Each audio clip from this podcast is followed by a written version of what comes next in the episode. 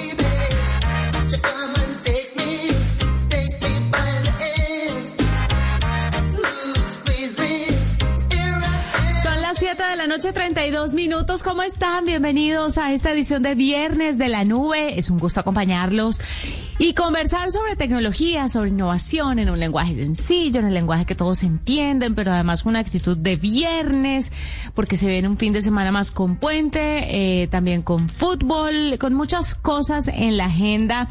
Eh, para ver, para entretenernos, para dispersar un poquito la mente. W Hernal, buenas noches. Buenas noches, Juanita. Buenas noches a todos los oyentes de la nube. Sí, por fin eh, termina la semana, eh, que fue cortica, pero creo que pareció más larga de lo normal, ¿no? Eh, por tanta información y por tanta cosa que ha pasado, parece que hubiera sido como de seis días. Pero ya, ya termina, ya es el viernes, ya estamos en la noche de este viernes y mucha gente en este momento se está desplazando por diferentes carreteras. Esperamos que estén cumpliendo con los protocolos de bioseguridad para que puedan descansar tranquilos y nos encuentren con una sorpresa a su regreso. Y, eh, por supuesto, estar muy atentos a la información de los medios de comunicación sobre los bloqueos y demás, ¿no? Porque sí, señora. Eh, hay todavía algunos bloqueos en el país y hay que estar muy atentos a cuáles son las vías que están cerradas o que están bloqueadas, pues para evitar eh, problemas. Vamos a empezar con una noticia que le va a servir muchísimo a los emprendedores, a las MIPIMES, a todos aquellos que están tratando de reactivarse económicamente. Mercado Libre está lanzando una plataforma para apoyar a emprendedores colombianos en su reactivación. Son guías, guías formativas W, webinars, soluciones de pago, de logística, recomendaciones, buenas prácticas, diseño de un canal digital efectivo, entre otros muchos ítems que debe tener en cuenta el emprendedor hoy en día. Porque como lo hemos repetido hasta el cansancio aquí en la nube, Volverse digital o lanzar un e-commerce no es solamente montar una página o engallar unas redes sociales, sino que eso va mucho más allá. Es toda una cadena de valor desde mm, el soporte que usted le da a los usuarios, a los clientes, el seguimiento de las entregas del producto o servicio. Son muchos factores para que su negocio sea exitoso. Y por eso estas guías, estos webinars, no solamente lo que ofrece Mercado Libre, sino muchas otras compañías son tan importantes para que los emprendedores tengan claro qué es lo que deben hacer.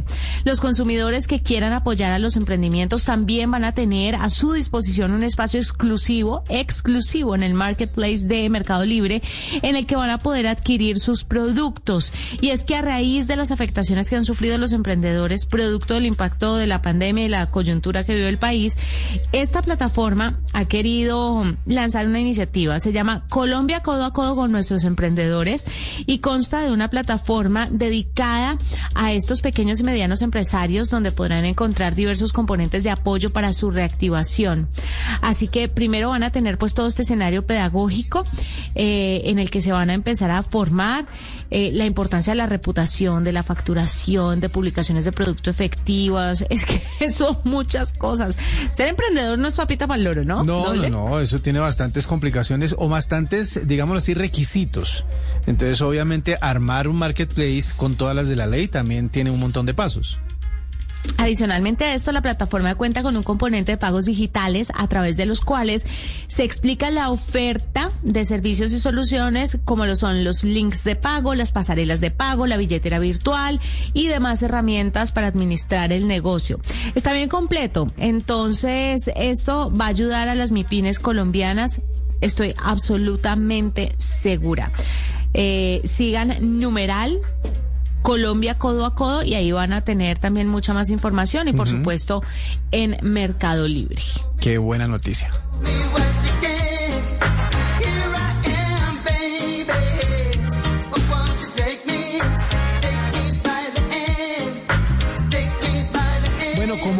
Es viernes, hablemos de cosas eh, que le pueden interesar a las personas en este momento y que se apoyan en la tecnología para sus periodos de descanso, para sus periodos de viaje. Eh, mucha gente utiliza diferentes aplicaciones ahora para planear sus viajes y una de las más recurrentes o de las que las personas más consultan es booking.com. Eh, es esa aplicación de hotelería que permite que usted encuentre ofertas muy interesantes en el país o e incluso alrededor del mundo. Pues bien, hicieron una encuesta acerca de cuál es el destino más eh, apetecido literalmente por temas gastronómicos. Es decir, en donde la gente va a comer, no solo a turistear o a, conocer, sino a comer. Porque muchas veces algunas ciudades no ofrecen o dirían que no ofrecen muchos atractivos turísticos reconocidos. Por ejemplo, hay muchas personas que no reconocen a Bogotá como un destino turístico por los lugares o por las atracciones que tenga en sí. No es como Cartagena, por ejemplo, que todo el mundo se sueña tomándose la foto en el castillito etcétera, etcétera. Pues bien, en Bogotá eh, está eh, una oferta gastronómica que es tremendamente atractiva para más del 40% de los viajeros. Es decir, los que investigan en booking.com qué es lo que atrae a la gente a estos, a estos eh, diferentes lugares, se encontraron con que la gastronomía termina siendo algo muy, muy importante para estos destinos. El primer lugar, como siempre, obviamente, porque además tiene mucho adorno alrededor, es Cartagena. La comida cartagenera, los platos típicos de Cartagena, le interesan muchísimo a los viajeros cuando están cliqueando cuáles son sus intereses sobre el viaje. Creo que uno de los grandes atractivos que tiene Cartagena es justamente la gastronomía, la comida costeña, que sabemos que es espectacular, y también buscan los restaurantes más renombrados de la ciudad. El segundo destino más reconocido por la comida es Medellín. Yo creo que todo el mundo ha soñado con comerse unos frijoles bien, bien, bien ricos en Medellín. Una bandejita paisa. Exactamente. Allá sentaditos en Medellín, eh, yo sé que mucha gente está pensando en eso y cuando piensan en Medellín como destino, piensan justamente en la comida. El tercer Porque es que además del chicharrón que uno ve en Medellín, doble eso no, se ve en otra parte del país. No, esa vaina único, totalmente único. Tanto vagón no se ve en ningún otro lado. Hay que, yo creo que mucha gente hasta ahora, a pesar de que ya está de noche, está babeando por un chicharrón de los de, de los que se encuentran en Medellín. El tercer lugar es Bogotá. Bogotá, ¿por qué? Por la cantidad de oferta gastronómica. Aquí se encuentran eh, mm, gastronomías de cualquier parte de Colombia y del mundo. Si usted quiere probar lo que sea, Bogotá lo, se lo ofrece en algún punto. Y en todos los... Eh, Bogotá tiene una, eh, una oferta gastronómica maravillosa y como usted lo dice, muy, muy del mundo, ¿no? La gente, más allá de lo típico capitalino, piensa en que allá consigue comida del mundo. Me extraña el Valle, o sea, que yo creo que el Valle tiene las mejores cocinas del país. pues vea que... Estoy hablando muy con el corazón. Yo creo que sí, porque vea, el siguiente lugar el siguiente lugar que parece como curioso es Villa de Leiva. Villa de Leiva obviamente es un atractivo muy grande para el país por la configuración que tiene, ¿no? Es, es, un, es una foto, es, un es una postal prácticamente Villa de Leiva. Pero ahí se encuentra eh, una cazuela boyacense única, que yo sé que usted tiene que probar algún día cuando vaya a Villa de Leiva. Hay un montón de platos y hay un montón de restaurantes, no solo típicos colombianos, sino internacionales que se han establecido en Villa de Leiva. ¿Por qué? Porque Villa de Leiva es un lugar muy apetecido también por turistas nacionales y extranjeros. Entonces no es raro que usted se encuentre un restaurante francés, no es raro que usted se encuentre un restaurante mexicano en Villa de Leiva. Y por último, en esta lista de cinco está Barranquilla.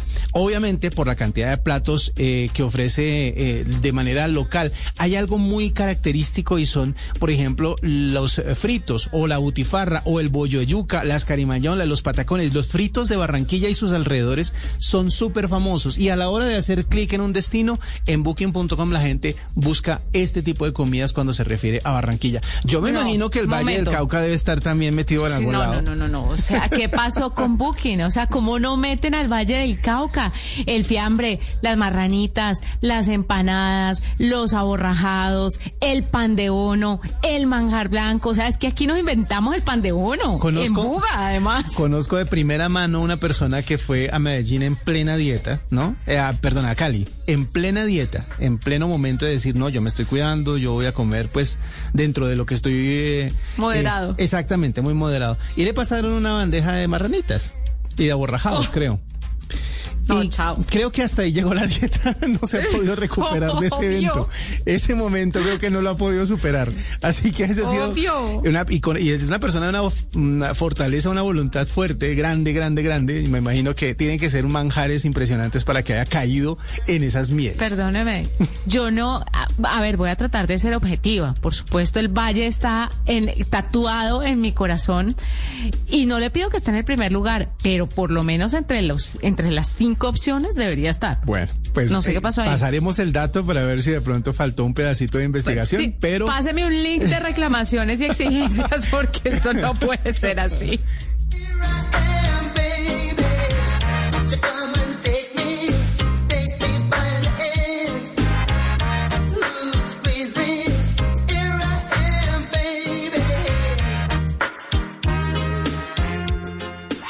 Escuchas la nube en Blue Radio. A esta hora, Interrapidísimo entrega lo mejor de ti. En Blue Radio son las. Estamos en la nube, son las 7:43. Nos sentimos orgullosos de seguir entregando lo mejor de Colombia, su progreso. Viajamos por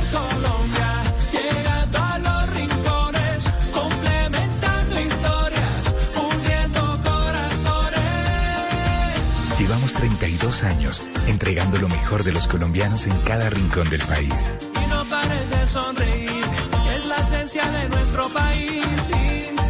rapidísimo, entregamos lo mejor de ti. Porque tú eres La reina está de regreso. Una nueva temporada donde el deseo está escrito en la piel. ¿Se puede amar a quien tanto odias? La Reina del Flow 2. Lunes a viernes después del desafío de Vox. En Caracol Televisión. ¿Qué es ser mamá? Ser mamá es enseñar. Es ser el centro, el comienzo y el final de la familia. Es hacer cada momento especial. Es unir las generaciones y pasar el legado. Tal como hace mucho tiempo, ella te lo pasó a ti. Super Arepa. La harina para hacer arepas de las super mamás. Trabajamos pensando en usted. Esta es la nube de Blue Radio. Nosotros continuamos, usted está escuchando La Nube y en este momento le vamos a dar paso a Camilo López, él es director ejecutivo de Redacta. Redacta.co es una plataforma especializada en brindar soluciones editoriales y creación de contenidos para empresas en medios digitales, pero también impresos. Vamos a ver cómo funciona esto. Camilo, hola, bienvenido a La Nube. Hola Juanita, buenas noches, W, buenas noches. Bueno, Camilo, ¿qué es lo que hace Redacta específicamente? ¿Cómo puede contribuir a las empresas? ¿En qué escenarios? ¿Para qué escenarios está pensado? Bueno, eh, eh, Redacta es una plataforma que creamos hace unos meses, la cual está orientada a algo que, que pensaba yo mucho ahorita mientras, mientras ustedes hablaban de, de gastronomía y todo, y todo se decía, bueno, pasemos, a, pasemos de hablar de, de, de algo bien rico como es comer a algo que es comunicarnos. Vamos a hablar de escribir. Resulta que lo que sucede es que tanto las personas como las empresas, eh, en este auge pues de la, de la inmediatez, de la velocidad, de la rapidez en comunicarse, se ha perdido mucho como la pulcritud y, la, y, la, y el cuidado por escribir bien. Entonces, la, es, eso ha ido migrando de algo que puede ser más particular y con lo que la gente puede vivir cotidianamente, como es escribir un correo, un, un, mensaje de texto por WhatsApp, una cosa de estas, o hasta un copy que escribe cualquier persona en sus redes.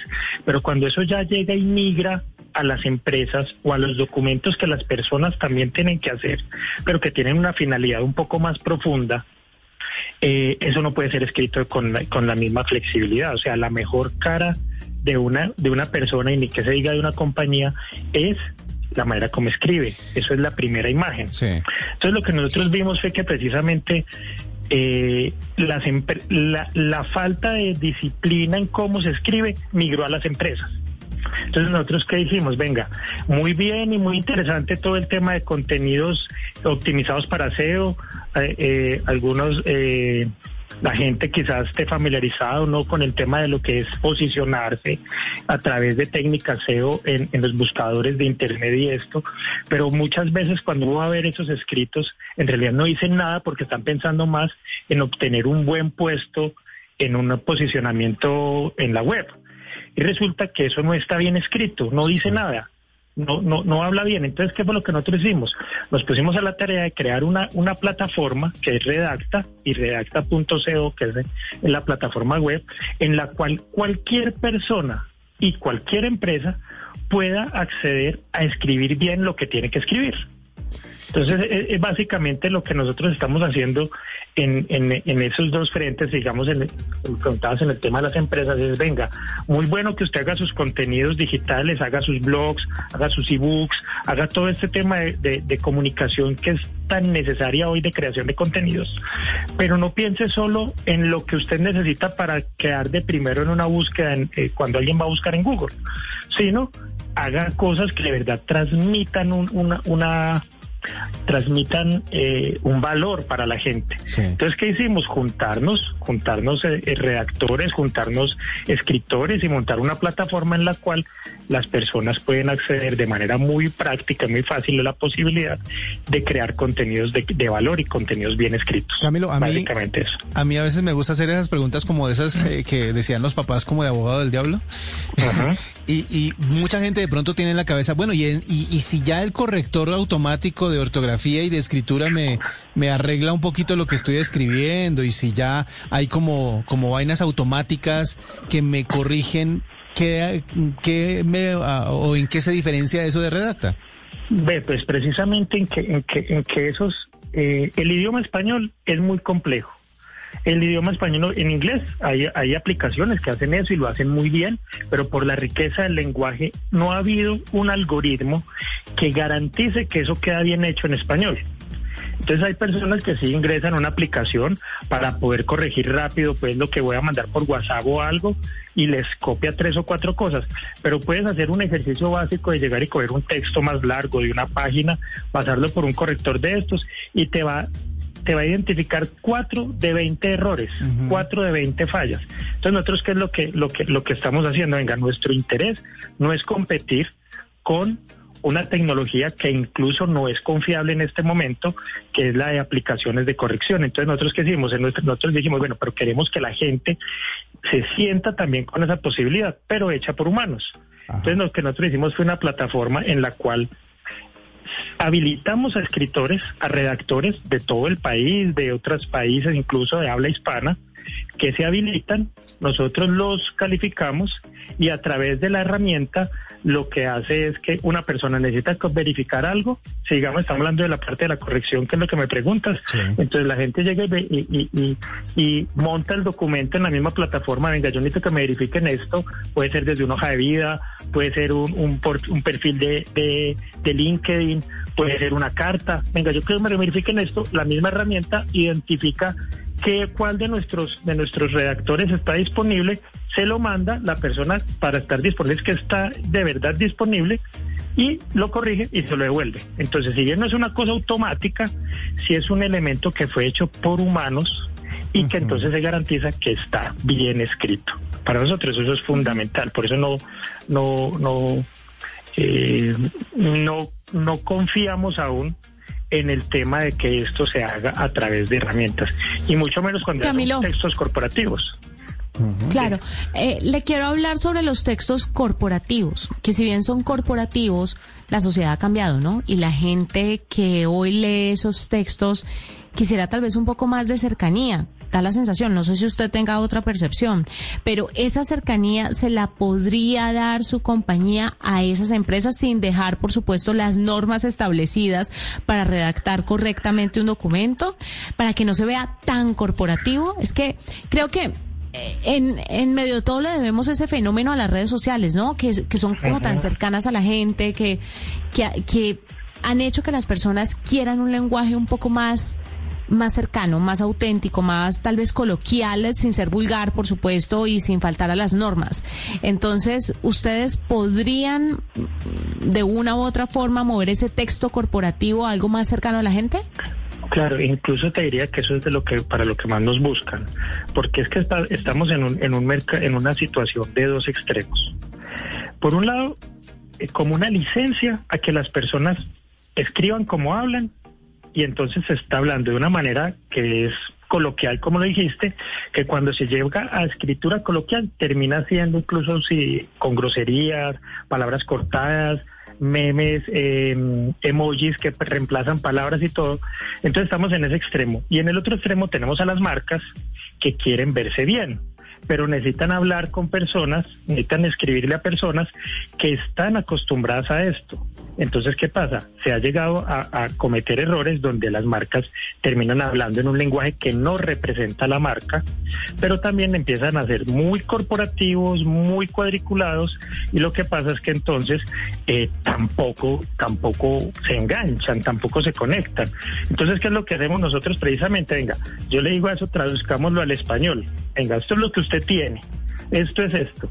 Aquí tenemos que escribirlo bien en un lenguaje un lenguaje práctico, un lenguaje fresco, un lenguaje que sea que cualquiera lo entienda. A mí me fascina lo que lo que lo que lo que ustedes dicen y es hablemos de tecnología, pero para que todo el mundo lo entienda. Entonces es lo mismo, escribamos de cualquier tema, pero escribámoslo que cualquiera lo entienda. Y eso es lo que precisamente nosotros estamos haciendo, que, que cualquier persona llegue acá y lo haga. Ahora, ¿dónde estaría esa diferencia entre, entre lo que nosotros estamos haciendo y cómo entra la, la, la tecnología a apoyarnos a nosotros?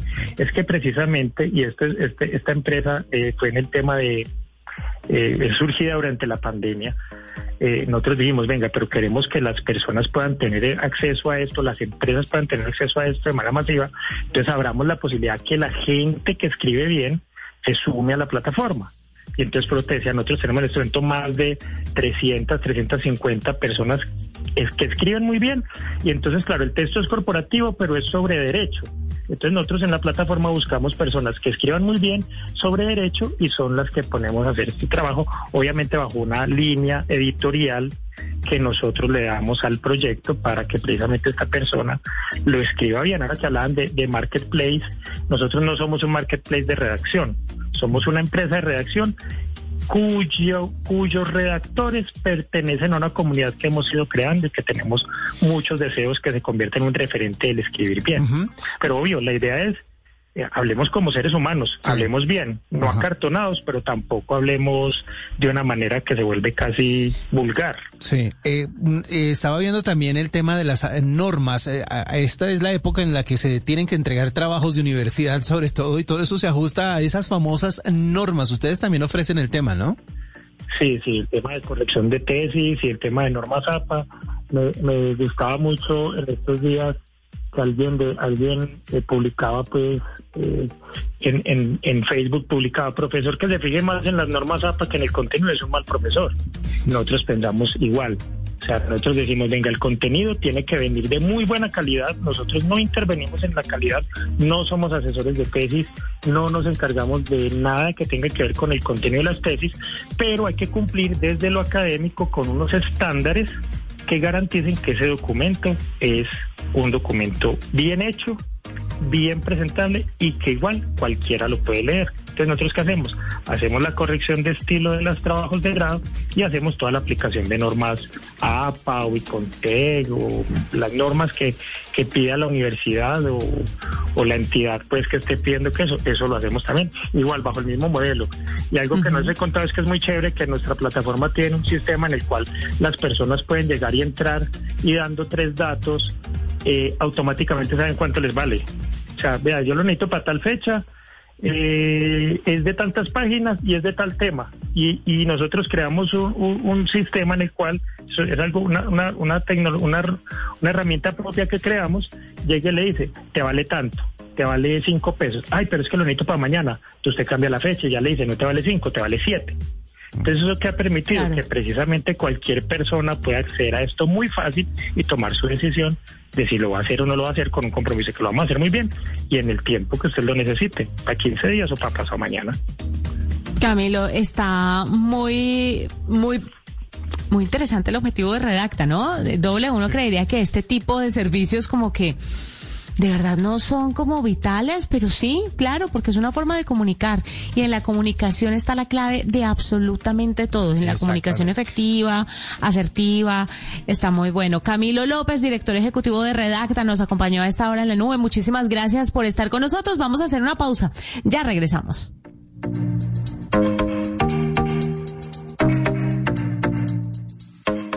Escuchas la nube en Blue Radio.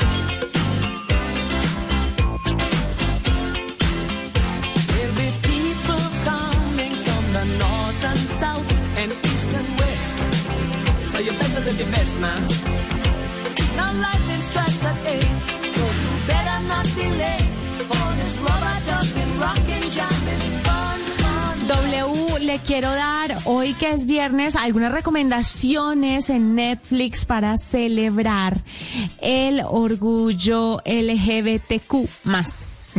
Y es que junio es el mes ideal para celebrar la representación y la visibilidad queer.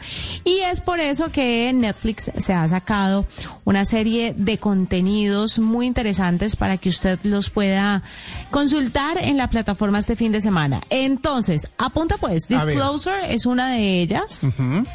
Eh, Los chicos de la banda es otro título que también le quiero recomendar. Sí. A Secret Love es bien romántica, es un documental que narra una larga relación entre dos mujeres, eh, es como bastante tierna y, y, yo creo que es contado desde otro momento y en otra época. Conquista a medias es más moderna, pero sigue siendo muy adorable una versión del primer amor eh, desde ese punto de vista. Está Circus of Books, está también Other People, están muchas otras películas, pero esas son las que le quiero recomendar.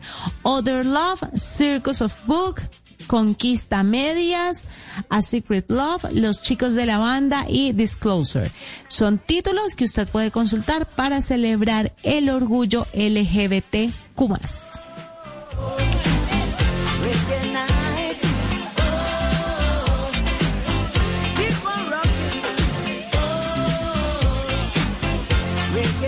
Sabe que eh, antes de continuar con otra noticia que le tengo por aquí, también le quiero recomendar que se pase por HBO. Eh, en, ellos cambiaron incluso el logo, el color del logo de HBO para poder rendir homenaje a este mes.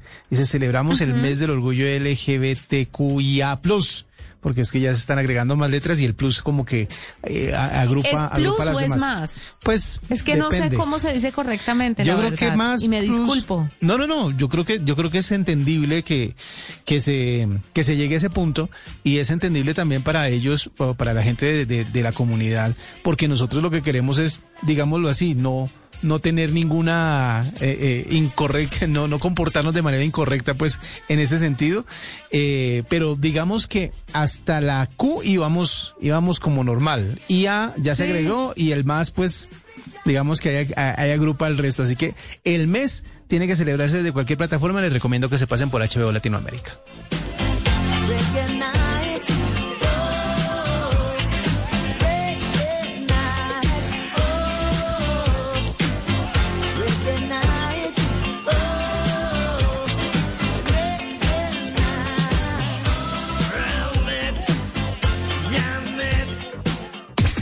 La nube blue. Arroba blue radio com. Síguenos en Twitter y conéctate con la información de la nube.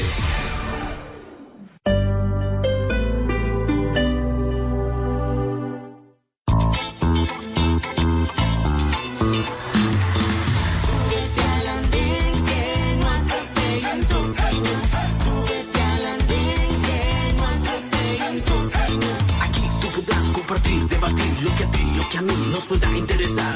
Son muchas voces unidas en una. ¿Quién te viene a callar? Hey, ¿cómo va tu país? ¿Cómo va la economía? ¿Cómo va la sociedad? Hey, ¿qué tú puedes decir? Si te quedas te preguntas solo ven, ven, ven, ven.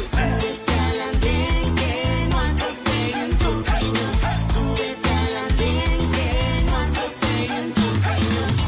El Andén. Viernes a las 10 de la noche en Blue Radio y bluradio.com. La nueva alternativa. Caerse mil veces y levantarse de nuevo. En eso consiste la vida. Blue Radio.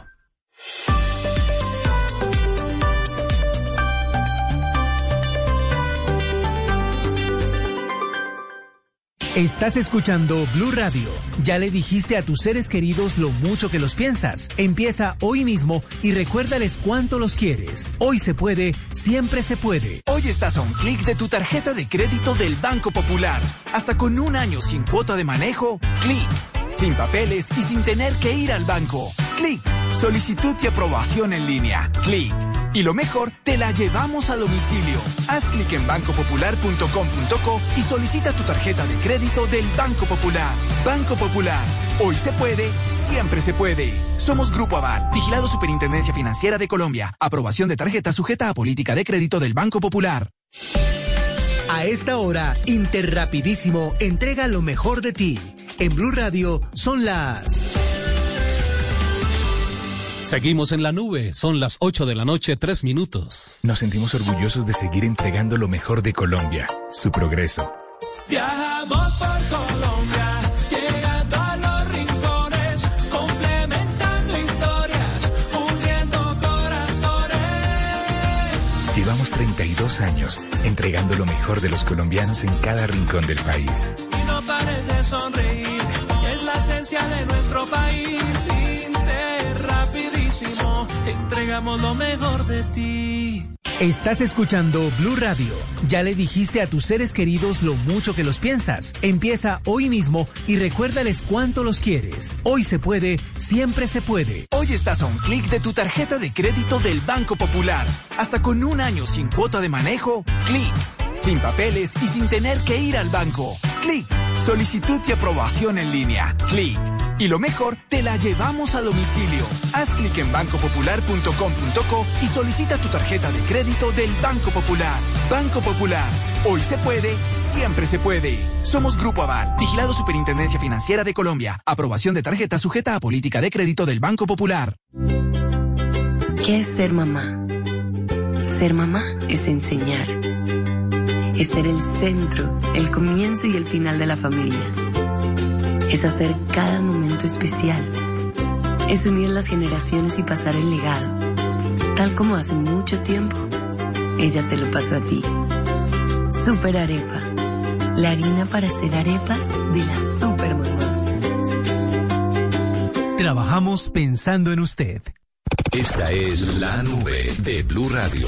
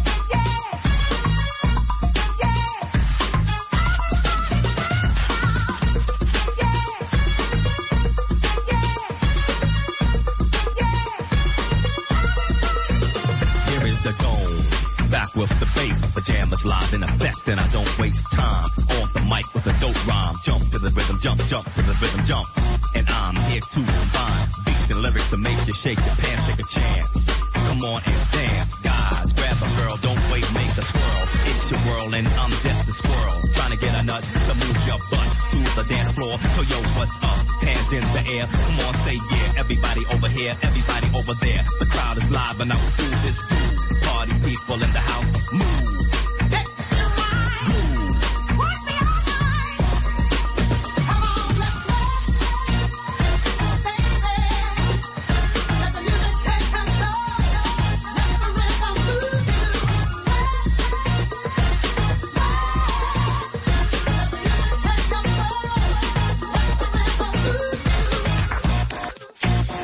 Esta hora de la noche en, la nube, noche de viernes, aquí contándoles acerca de la tecnología. Pues el Android 12, la siguiente versión del sistema operativo más popular del mundo, está en su fase beta, mucha gente lo está probando y están arreglando un problemita que tiene con la privacidad, pero no me refiero a los espacios o a las ventanas que tiene por donde se puede eh, filtrar información o algún hacker pueda meterse.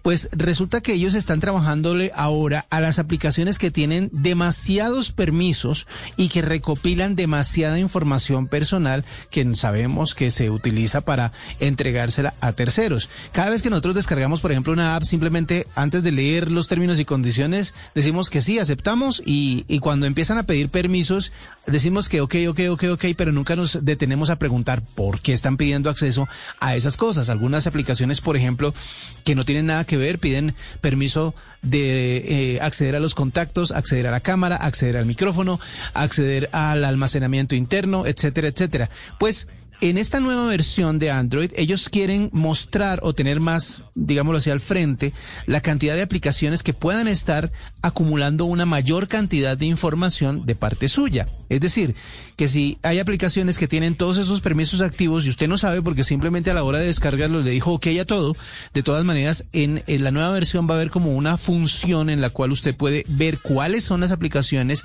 que no requieren tantos permisos y cómo desactivarlos. Es una manera que tiene Android para, o que está buscando Android para que usted tenga un poco más de privacidad en sus dispositivos móviles, los dispositivos que utilizan este eh, Android.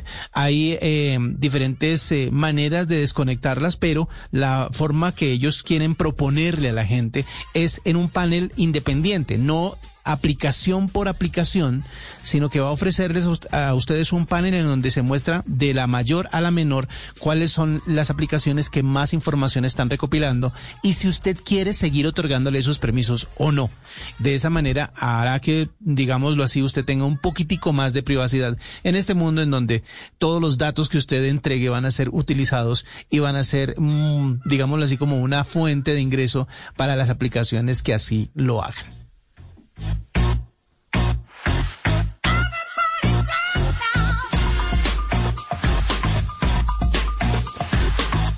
Pues doble, muy importante lo que está empezando a hacer Android y muy importante también lo que hace Angélica Cupajita al lado de Kaspersky, porque van a hablar sobre las tácticas más usadas por los cibercriminales para robar cuentas bancarias.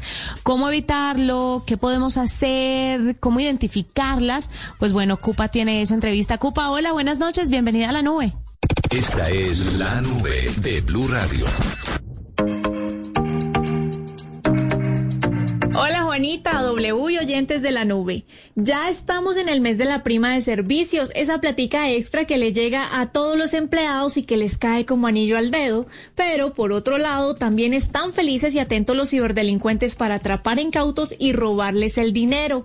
Según un informe de Kaspersky, el robo de cuentas bancarias aumentó un 20% el año pasado y sigue creciendo. Roberto Martínez, analista de seguridad de Kaspersky en América Latina, nos habló de los tipos de fraude que más usan los atacantes para acceder a las cuentas. Hay muchas prácticas que los cibercriminales eh, han utilizado durante el transcurso del tiempo y no han cambiado. Por ejemplo, el phishing, con la intención de robar credenciales de los usuarios de su acceso a sus aplicaciones bancarias o la instalación de malware bancario en sus dispositivos móviles o computadoras con el fin de robar justamente sus contraseñas. Pero por otro lado también han ido innovando. Vemos que, por ejemplo, aparecieron nuevas amenazas como la amenaza conocida como SIM swap, que básicamente es eh, secuestrar el SIM del usuario a través de reportarlo como robado y activarlo en otro teléfono para recibir, por ejemplo, las notificaciones de doble factor por SMS. Entonces, eh, lo que nosotros vemos es que siempre, aun cuando haya categorías de ataques que no pasan de moda, eh, vemos que siempre están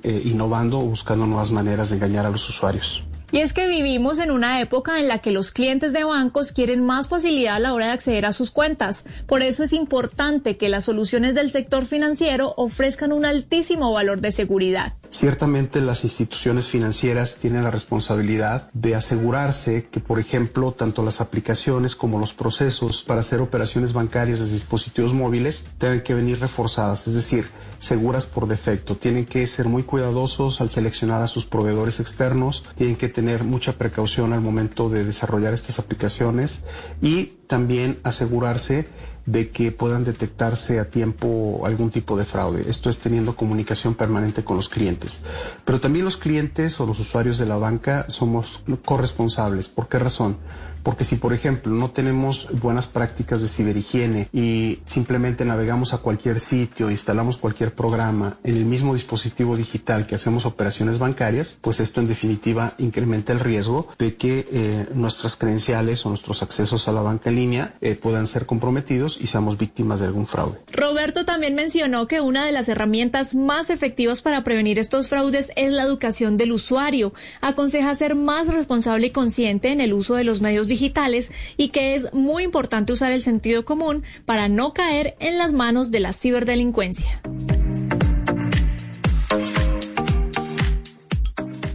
Escuchas la nube en Blue Radio.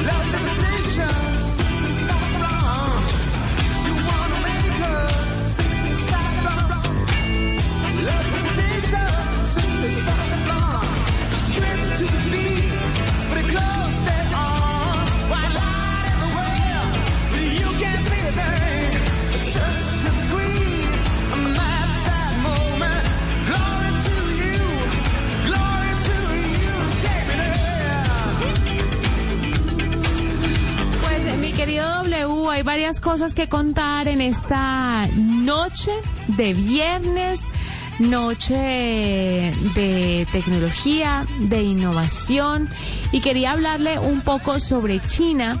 Imagínese que detuvo a más de mil personas por escándalo de lavado de criptomonedas. ¿Usted puede creer esto? Mil cien personas. ¿Mil cien? Sí, señor. Todas ellas procedentes de actividades delictivas mediante la compra de criptomonedas. Fue esta semana el miércoles que el Ministerio de Seguridad Pública de China dijo que había detenido a unos 1.100 individuos por lavado de dinero con criptomonedas. El anuncio se publicó oficialmente eh, desde la cuenta del ministerio en WeChat, una aplicación pues una de las más importantes en China. Los responsables del lavado de dinero supuestamente cobraban una comisión de entre 1.5 y el 5% por convertir las ganancias de los delitos en criptomonedas utilizando los intercambios eh, de estas criptomonedas. El ministerio no proporcionó detalles sobre la cantidad de dinero lavado ni sobre las plataformas de comercio que se utilizaron, pero el dinero obtenido procedía de estafas ilícitas por teléfono e internet, según el organismo gubernamental. La noticia se produce en el marco de una ofensiva más amplia contra la industria de las criptomonedas en ese país. Y es que esto era lo que yo le decía a Mauricio, que teníamos que empezar a conversar el próximo miércoles. ¿Se acuerda que ese miércoles Sí. le dije, Mauricio, tenemos que hablar del lado negro de las criptodivisas? Porque es que resulta que con ellas también se mueven muchos temas ilegales y como es un tema con blockchain, pues es mucho más difícil de rastrear. Claro. Entonces, ahí cuando entran a ser parte oficial de un gobierno, como lo fue, como esta semana se dio a conocer del Salvador, pues queda, queda como esa duda de, bueno, ¿y cómo van a manejar lo ilícito eh, si es con un tema de blockchain? Eh, Es, es muy complejo de entender.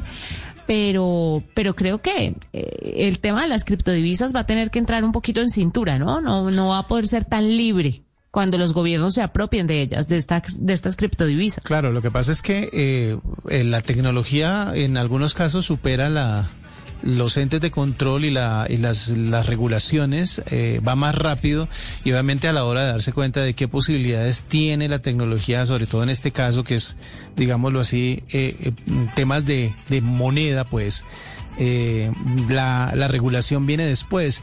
Y ese, esa falta de rastreo era lo que tenía preocupado a muchas autoridades del mundo y por eso era que tenían resistencia a implementar el tipo, este tipo de criptomonedas o de criptoactivos eh, en el mundo o verlos como algo natural. Y, y hasta ahora es que se están empezando a dar esos pasos justamente. Yo creo que el, el gigante asiático tiene tiene más poder, digámoslo así, en ese tipo de controles y por eso es que es tan eh, efectivo en, en el momento de aplicarlos. Así que hay que empezar a pensar cómo lo están haciendo para que en el resto del mundo también tengan la posibilidad de implementar algún tipo de control frente al mal uso que pueda tener estas criptomonedas. Así es. Y nosotros nos vamos. No es una noticia muy de viernes, pero es importante No, tener esto en cuenta. Sí, exacto. Sí, hay que, hay que estar informado, hay que tener esto en cuenta. Tenemos que hablar con personas eh, desde los gobiernos que sepan un poquito cómo se va a manejar este tema para tener un poco más de claridad. Y eso lo haremos en las próximas semanas. Mientras tanto, un feliz fin de semana para todos. Nos encontramos nuevamente el martes con más tecnología e innovación en el lenguaje que todos entienden. Feliz noche. Que la pasen bien. Chao.